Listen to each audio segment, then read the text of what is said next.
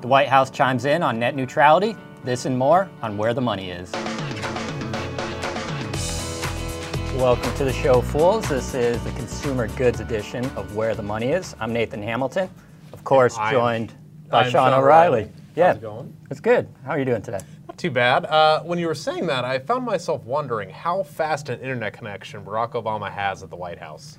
I bet it's pretty secure and fast. You think it's fast? Okay. Yep.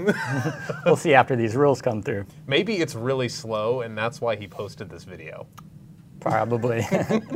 so, looking at it, the White House did come out. Obama specifically came out today and said, or chimed in recently on net neutrality rules. Correct. What's going Um, on there?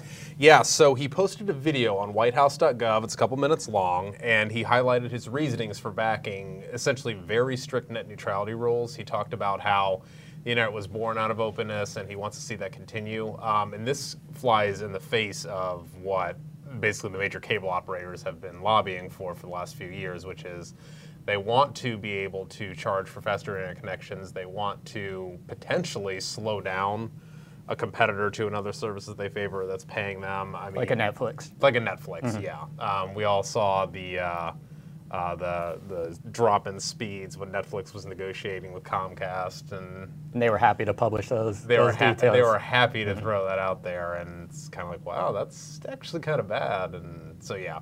But Obama weighed in. He posted this, and it actually the reason it's also contentious is that it flies in the face of what the current FCC chairman, who Obama appointed, has kind of lightly publicly stated what he's trying to put forth, which is something less strict. So, do you think, um, you know, the, the administration hasn't really come out with a hard stance before. Do you think that maybe with Wheeler maybe having a mixed sort of plan for net neu- neutrality, they're trying to put forward a, you know, pretty strong foot and say, hey, this is how we want it to be in the future, or this is how we see it? Well, and, and and Obama said this in the video, but this is essentially the White House using the the bully pulpit, uh, bully pulpit to kind of affect policy because he says in the video, "We, I can't make a decision on this. I'm not Sure. legally allowed to make a decision on this. This is falling solely on the FCC. They'll eventually in on it, but this is what I think." The fact that he's technically not legally allowed to make a decision means that he can actually go out on a limb and say what he thinks should happen. Because as we all know in politics, when you're in the thick of things, you kind of have to corral and make, you know, kind of find a middle ground with everybody. Mm-hmm. So it's important, I, I think, also to, to kind of understand maybe a simple example of what net neutrality means because it is somewhat of a, a complex and confusing topic. I, I know you have some insights on what Right. it could mean. So, one of the bull cases, and you know, we always talk here at the Fool about you know the potential death of cable and all this stuff. Maybe that, maybe that will happen, maybe it won't. Um, the simple fact of the matter is, they own the lines that go into all of our homes to bring us our internets. And one of the things that Barack Obama cited in his video was the fact that it's kind of a necessity these days.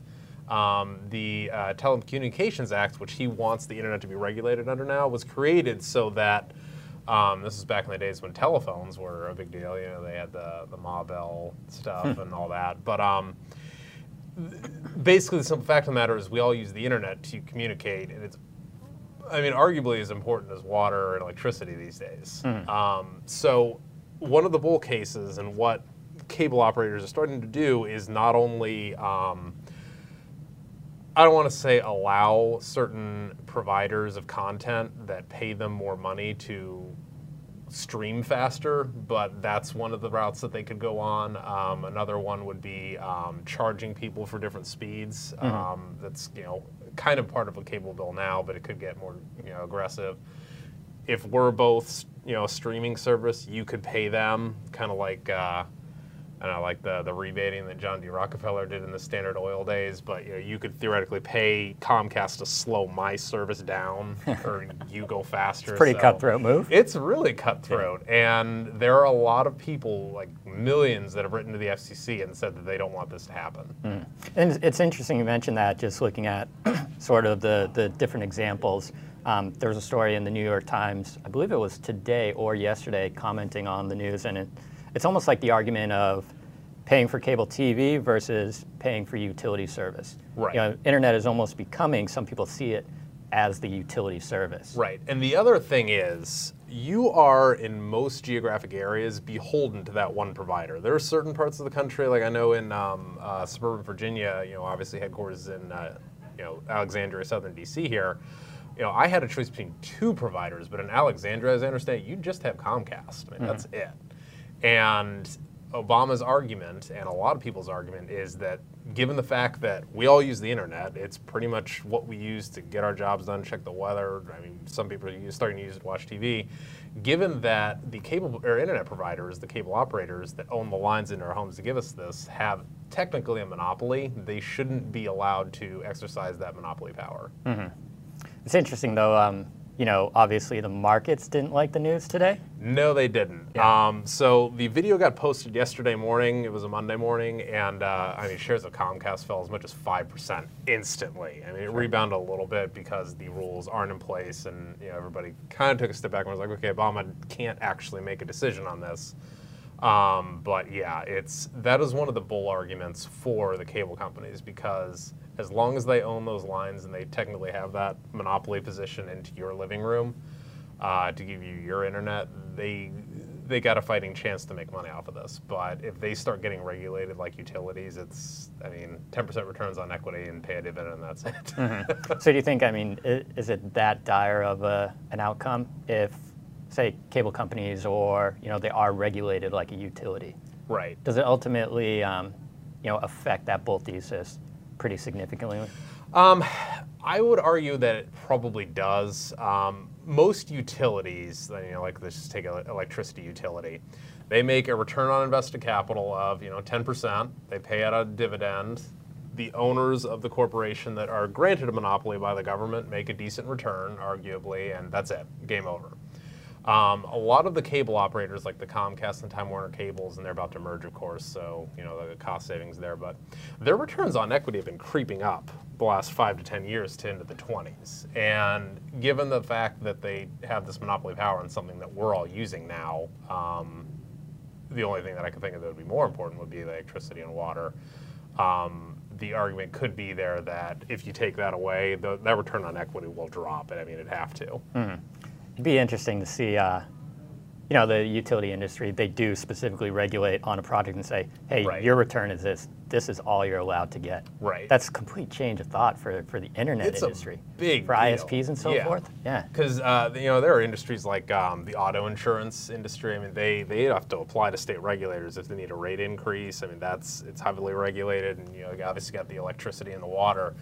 That's a big that's a big mental shift Mm-hmm. in, for cable operators. Yeah. And obviously, very complex when we look at the rules and so forth. Um, you know, what, what's Wheeler, Tom Wheeler, the FCC chairman, what's his view? Right. So he, again, Obama had appointed him to be head of the FCC. He was slowly moving towards a mixed system because the argument against net neutrality, and I, you know, I can't really fight this point either, is the fact that let's just pretend a world where the internet's completely open, everybody has the same speed, and it's just it's regulated like a utility. That's great. And the government comes in and says, okay, I'm not a tech guy. Can you help me out? What's a fast internet speed? Is it 10 megabits per second? Tw- Like, whatever. You know, multiple sometimes. Yeah. Oh, it's been, the government says, okay, everybody gets 100 megabits per second no matter what. That would require upgrades in a lot of areas for the cable lines. And your grandmother that just uses the internet to email, you know, you and your siblings and all that, she does not need nearly that fast of internet. Mm-hmm. On the flip side, the 16 year old kid down the street that's you know playing Xbox Live 12 hours a day that requires some serious bandwidth. In such a world, should your grandma be paying the same rate as that kid? She's mm-hmm. technically, by everybody having the same advanced speeds, subsidizing his Xbox Live time. And the FCC is also aware of that argument because the argument very easily could be made that grandma shouldn't be paying tons of money for a super fast internet that she doesn't need. Um, so the FCC chairman, I don't think anybody knows exactly what he's talking about because these are a lot of backroom meetings with cable companies and consumer groups and all this Lobbyists. stuff. Lobbyists. Lobbyists. Yep. Yeah. Thank you for throwing that in there, Nathan. Um, nobody knows exactly what he's talking about, but they were basically hints of a mixed system, and I can't imagine him stepping completely away from that. But Obama, I mean, multiple sites have noted that this, you know, Obama kind of stepped on his toes a little bit here with what he was trying to get together. Mm-hmm. Um, but there are arguments on both sides, and they will try their darndest to make everybody as happy as possible. So with that, actually, for the complex nature of it, you know, cable companies want this, users want this. What does it mean for consumers? What could be the possible paths that you see with?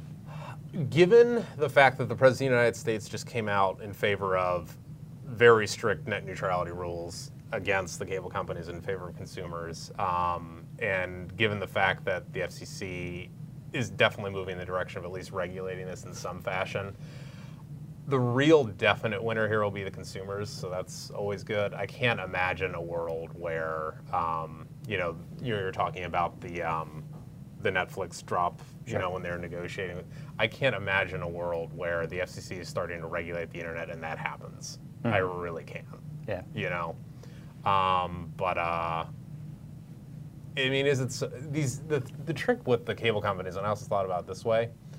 Um, there's no real way that they're just going to grow gangbusters anymore. They're already kind of approaching the very mature kind of let's just pay out dividends kind of stage anyway. So, I mean, they're not price gouging anybody yet, but um, yeah, I don't know.